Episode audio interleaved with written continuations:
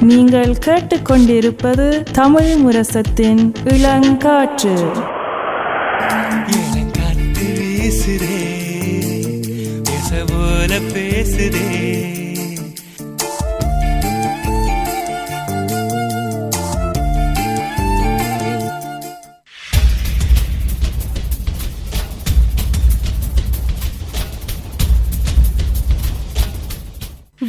கொண்டிருப்போம். சமுதாயத்தின் மீதான ஒரு தேடல்.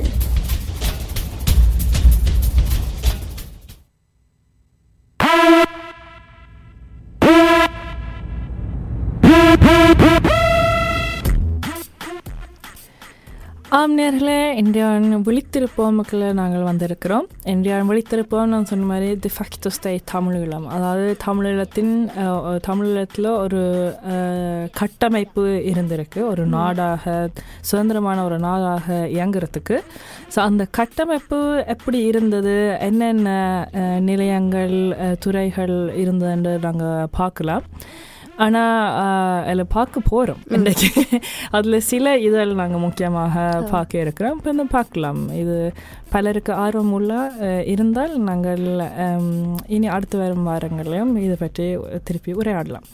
ஆனால் தமிழகத்தின் கட்டமைப்பு பற்றி உரையாடுறதுக்கு முதல் தமிழ் ஈழம் என்ற ஹம், தமிழ் ஈழம் எங்கிருந்து வந்துச்சு?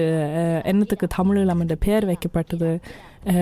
கன பேர் கேட் யோசிப்பினும். உங்களுக்கு தெரியுமா விஷ்ணியா உண்மையா சொல்ல போனா நானும் இந்த டிஃபேக்டோ ஸ்டேத்தை பத்தி கேள்விப்பட்டது இல்லை. இப்பதான் நீங்க சொல்லதான் உண்மையா கேள்விப்பட்டிருக்கேன். கேள்விப்படுறேன்.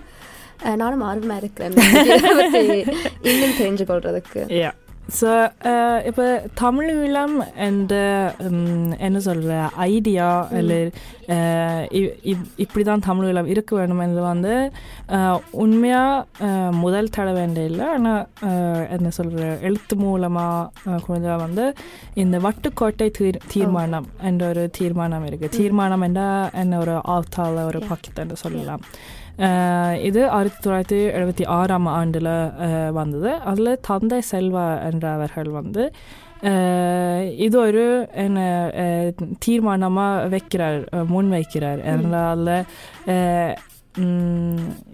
இப்போ எனக்கு தமிழ் சுத்தமாக வருது இல்லை. ஆனால் ஈரச்சாடியாக இருந்தது yeah. ம். அஹ், தமிழர்களும் சிங்களருக்கான பிரச்சனைகள் அப்போ ஆரம்பிச்சிருக்கு. போராட்டம் தொடங்காட்டிலும் அது ஆயுத போராட்டம் தொடங்காட்டிலும் இதில் பிரச்சனைகள் வருது இல்லை. இப்போ படிப்பு மூலம் படிப்பு உரிமை இல்லாமல் போனது மொழி உரிமை இல்லாமல் போனது. அப்போ இந்த பிரச்சனைக்கான ஒரு தீர்ப்பு வந்து தமிழீழம் தான் என்று முன்வைக்கப்படுது.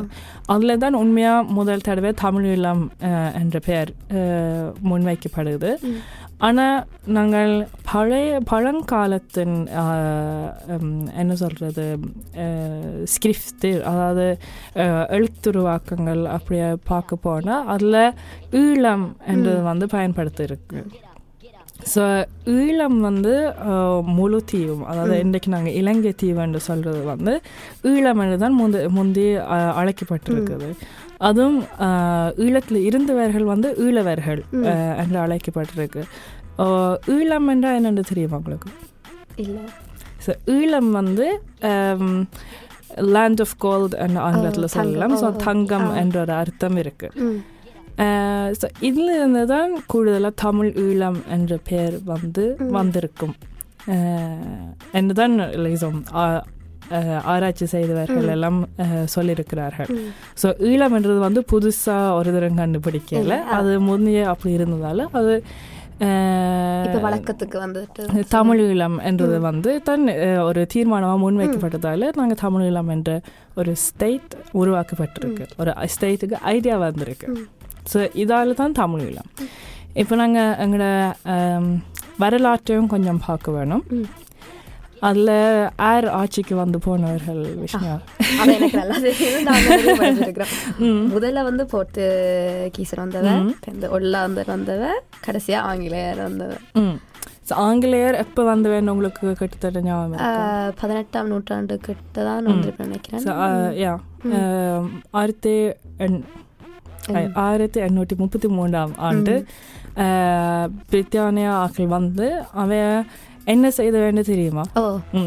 தெரியும் அது தெரியும் என்ன இலங்கை வந்து மூன்று ஆட்சியா இருந்தது கையாளப்பட்டது இலங்கை பேருந்து அது வந்து ஆயிரத்தி ஏழு- நீங்க சொன்ன மாதிரி ஆயிரத்தி எண்ணூற்றி முப்பத்தி மூணாம் ஆண்டுல வந்து ஒற்றை ஆட்சி ஆக்கினாங்க பேருந்து ஆயிரத்தி தொள்ளாயிரத்தி நாற்பத்தெட்டுல வந்து டிஎஸ் சேனநாயக்கா சேனநாயக்கான்ற ஒரு சிங்கள ஆட்சியாளர்கிட்ட வந்து பேருந்து பொறுப்பு கொடுத்துட்டவ அஹ், அவைக்கு சுதந்திரம் கொடுத்தது. ஆனா தமிழர்களுக்கு சுதந்திரம் கொடுத்து ஸோ இல்லை அந்த நீங்கள் சொன்ன அந்த மூன்று ஆட்சிகளை பார்த்தோம்னா அதில் யாழ் அரசு வந்து கூடுதலாக தமிழர்கள். ஸோ நீங்கள் இப்போ தமிழீழத்தின் வரி படத்தை எடுத்து பார்த்தீங்கன்னா அதை மேப் எடுத்து பார்த்தீங்கன்னா கிட்டத்தட்ட யாழ் அரசுக்கு மேலால அப்படியே வைக்கலாம். ஸோ அதில் பார்த்தோம்னா இப்போ கூட பார்க்கலாம் அந்த பகுதியில் தான் கூட தமிழர்கள் இருந்திருக்கிறோம் எந்த காலத்துல இருந்து தமிழர்கள் அந்த பகுதியில் தான் இருந்திருக்கிறார்கள் இப்பவும் தொண்ணூறு வீதத்துக்கு மேற்பட்ட தமிழர்கள் அந்த பகுதியில் வடக்கு கிழக்கு பகுதியில் தான் இருக்கணும் ஸோ அப்போ அவ பிரித்தானியாக்கள் அப்படியே ஒற்றை ஆட்சியில் அப்படியே விட்டுட்டு போனதால தான் கூடுதலான பிரச்சனைகள் தொடங்குகிறது ஸோ அந்த பிரச்சனைகளுக்கான ஒரு தீர்மானம் தான் தமிழீழம் என்ற ஒரு ஸ்டேட் வந்து முன்வைக்கப்படுது Um, வேற என்ன சொல்லலாம் தமிழீழத்தை பற்றி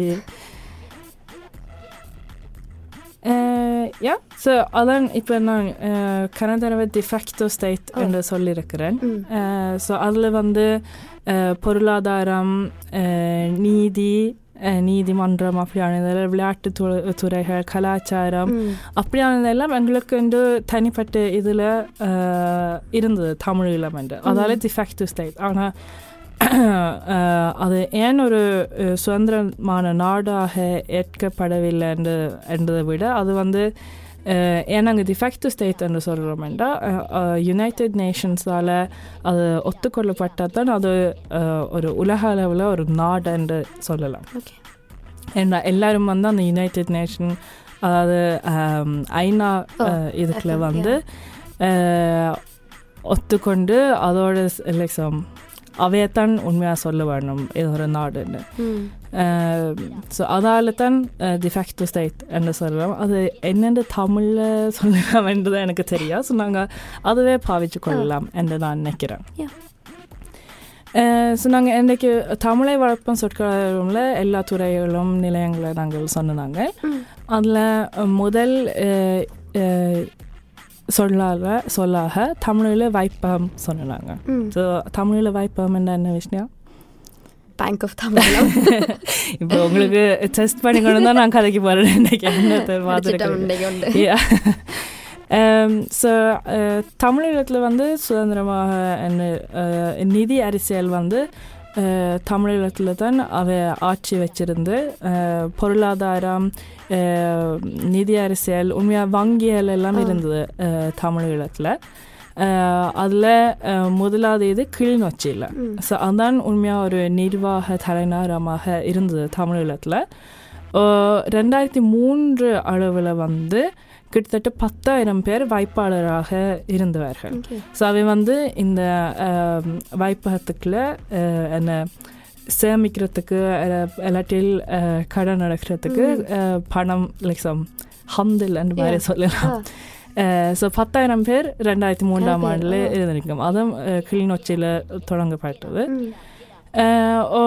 ஒரு காலத்தில் வந்து தமிழகத்தில் ஒரு புரிம்பான பணம் இருந்தது காசு தாள்கள் இருந்தது ஆனாலும் கூடுதலாக ருப்பீஸ் தான் பயன்படுத்தப்பட்டது ஆனால் எங்கிட்ட இருந்திருக்கு தமிழிலும் நினச்சி பாருங்க அது லைக்ஸம் எவ்வளோ க்யூட்டாக அப்படி அது பார்க்குறதுக்கு இப்ப இருக்கா இல்லாட்டி அது இப்போ அது பாவிக்கலாது தானே இப்போ ஏன்னா இப்போ அதான் டிஃபெக்டிவ் ஸ்டேட் வந்து இப்போ இல்லை இப்போ நீங்கள் அதான் இப்போ நான் கூட போய் வந்தால் எனக்கு ஞாபகம் இல்லை இப்படியான இதில் நான் கண்டதுண்டு ஆனால் இப்போ ஒன்றும் பார்க்கல அது ஒரு ஒரு போர்டிலும் தமிழ் விழாம் என்று போட்டிருக்காது ஆனால் ரெண்டாயிரம் ஆண்டு தொடக்கத்தில் இருந்திருக்கு.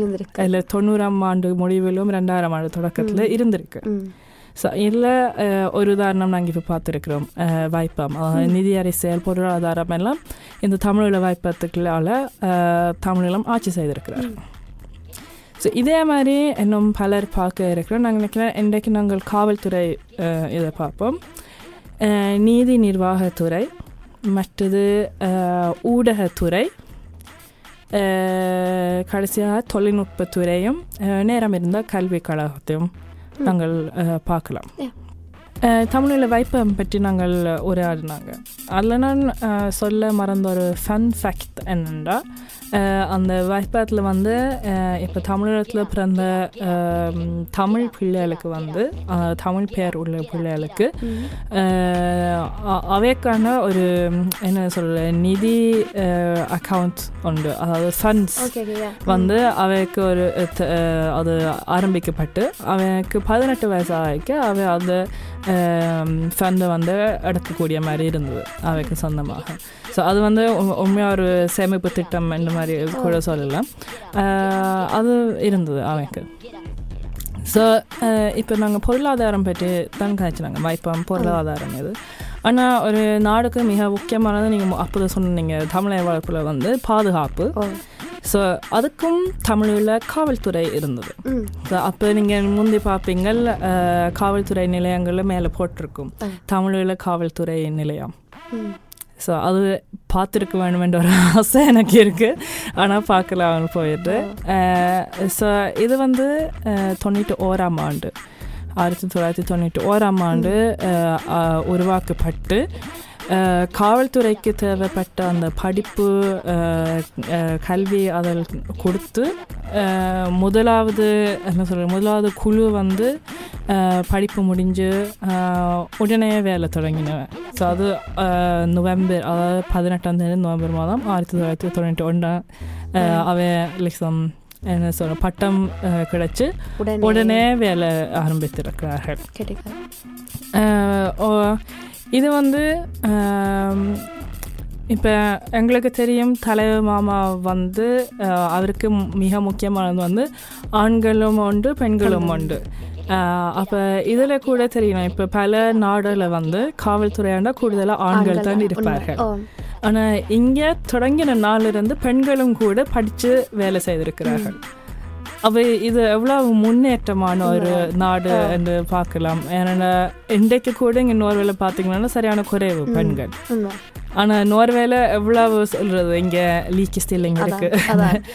ஆனாலும் அப்படி இல்லாமல் ஆனால் தமிழகத்தில் முதல் நாள்ல இருந்து பெண்களும் கூட வேலை செய்திருக்கிறார்கள் காவல்துறையாக. பெண்ணா இருந்து எனக்கு அது பெருமையா இருக்குது. ஸோ இது வந்து இப்போ என்ன சொல்றது இயக்கத்துக்குள்ள போராடின அவர்கள் இல்லாமல் பொதுமக்கள் இருந்து தேர்ந்தெடுக்கப்பட்டு இந்த படிப்பு கொடுத்து காவல்துறையாக சேர்ந்திருக்கிறார்கள் அவன் இது அணி வந்து ஒரு மெல்லிய நீளம் இப்போ அங்கே இப்போ பார்த்தீங்களா இந்த இந்தியாவில் கூட இல்லை இலங்கை இந்த காவல்துறை பார்த்தீங்கன்னா ஒரு பச்சை மாதிரி இருக்கும். ஸோ தங்களுக்கு அது வேண்டாம். and அது பார்த்து கன பேருக்கு என்ன சொல்ற ஒரு பதற்றம் பயமாக இருக்கும் நடந்த அணிநா அணியாயங்களை பார்த்து. ஒரு மெல்லிய நீளத்தில் ஆடைகள் போட்டிருந்தார்கள். நானும் இதை கேள்விப்பட்டேன் சீருடை அதுவும் எனக்கு புதுசா இருந்தது. எதிர்பார்த்தது காக்கி நிறத்துல இருக்கும். படங்கள் அதுல அதான் படங்களை பார்த்து எங்களுக்கு அதான் பழக்கம் ஆனா இங்க நோர்வே நாட்டு மாதிரி நீளம். ஒரு மெல்லிய நீளத்துல வாழ்ந்திருக்கணும் அது நான் உண்மையா வ- ஒரு நாளும் யோசிக்கல நான் இங்க இங்க தானே அதான் ஸோ ஒரு பக்கத்துல காவல்துறை பாதுகாப்பா இருக்கும் Eh, markedet ni de nirvaheture. Mm. av Justisdepartementet, uh, Inge, eller um, court and solvere, mm. eller til retts, eh, rettssaker eller det andre, uh, ni de nirvaheture. So அதுவும் வந்து அதோட கட்டமைப்பு வந்து கூட நோர்வேல இருக்கிற மாதிரி இன்றைக்கு இருக்கிற மாதிரி தான் அஹ், அது இருந்தது இப்போ மேலே வந்து ஹையஸ்ட் rätt இருக்கும் och så lagmansrätt och specialdomstol och tingsrätt. இப்போ tingsrätt வந்து ஒவ்வொரு இடத்துக்கு இருக்கும் அதே மாதிரி தமிழகத்திலும் இருந்து ஒவ்வொரு ஒரு இடத்துக்கு இப்போ இந்த ஸ்பெஷால்domstolen ஏதாவது ஸ்பெஷல் கேஸ்னா அங்கே போகும் ஆனால் நீங்கள் திங்கிரத்தில் இருந்து இல்லை இதை எடுத்து முடிவு பிள்ளையானா நீங்கள் அடுத்த கட்டத்துக்கு அங்கே பண்ணலாம் இங்கே அதே மாதிரி அங்கே இருந்தது லாகமாசரத்தண்டா ஒவ்வொரு ஒரு மாவட்டத்துக்கு ஹைஸ்தரத்தண்டா பொதுவாக அதன் liksom eh, ஆட்சி அவைக்கு தான் இருக்கு ம். ஸோ இங்கே நோர்வேல இருக்கிற மாதிரி சிஸ்டம் தான் அங்கேயும் இருந்தது நீதி நிர்வாகத்துறையில் நல்ல நிர்வாகம். ஸோ இது வந்து இங்கேயும் பெண்களுக்கான என்ன சொல்ற ஸ்ட்ரஃப். அது என்னோட. ஸோ இதில் வந்து வழமையாகவே um, ஒரு இங்கே கூட ரேகில் வேர்க்லோவர் இருந்தால் கன மாற்றங்கள் செய்யப்பட்டிருக்கு. ஏன்னா அந்த காலத்தில் கூடுதலாக ஆண்களுக்கு சார்பாக தான் பல சட்டங்களை. இருந்தது. அதை மாற்றி மாற்றி கொண்டு வந்து இப்போ பொதுவாக இருக்குது பல நாட்டு வளர்ச்சியோட அது வந்திருக்கு. ஆனால் தமிழகத்தில் வந்து அது ஆரம்பத்திலிருந்து பெண்களுக்கு சார்பாக பல சட்டங்கள் வந்து உருவாக்கப்பட்டது. அதில் இப்போ காணி காணி என்ன ஐந்தம் சிற. காணி உரிமை இருக்கலாம். இல்லாட்டில் வோல்டெக்ட் அபார்ட் அப்படியான பெண்களுக்கு என்ன அநியாயங்கள் நடக்குமோ அதுக்கான சட்டங்கள் உருவாக்கப்பட்டு அதுக்குள்ள இணைக்கப்பட்டது. ஸோ இது அஹ், திரும்பியும் சொல்கிறோம் தலைவர் மாமாண்ட அஹ், சிந்தனையிலையும் நாங்கள் பலர் பாய்ந்திருக்கிறோம். பெண்கள் பெண்களையும் இந்த சமூகத்தில் ஒரே நிலைக்கு கொண்டு வேணும் என்ற ஒரு சிந்தனை தலைமாமாக்கு இருந்ததால் இந்த துறையில் கூட பெண்களுக்கு முன்னுரிமை கொடுத்துருக்குறேன். இதுவும் ஒரு நல்ல உதாரணம் அவரில். ஸோ இப்போ நாங்கள் பாதுகாப்பும் அஹ், நீதி பற்றி- நீதியை பற்றி நாங்கள் உரையாடி இருக்கிறோம் இது வந்து ஒரு முக்கியமான துறை ரெண்டு துறையும் முக்கியமானது ஒரு நாடு இருக்கு. ஏன்னா சட்டங்கள் இல்லாமல் ஒரு நாடு வந்து இயங்குறது சரியான கஷ்டம். ஏன்னா எப்படி பார்த்தாலும் எவ்வளோ நல்லவர்கள் இருந்தாலும் எப்படியோ ஏதாவது சட்டம் இருந்தால் தான் கட்டுப்படுத்த முடியும் மக்களை. ஸோ அதுவும் பாதுகாப்பும் முக்கியமானது இப்போ இராணுவம் இல்லாட்டில் இயக்கம் என்று நம்பி இருக்காமல். ஒரு பொதுமக்களுக்கான பொது நிலையில் இருக்கும் ஒரு பாதுகாப்பு கட்டாயமாக தேவை ஸோ அதே மாதிரி இன்னும் பல துறையில் இருக்குது நாங்கள் அடுத்த பாதையில் அதை பற்றி நாங்கள் உரையாடலாம்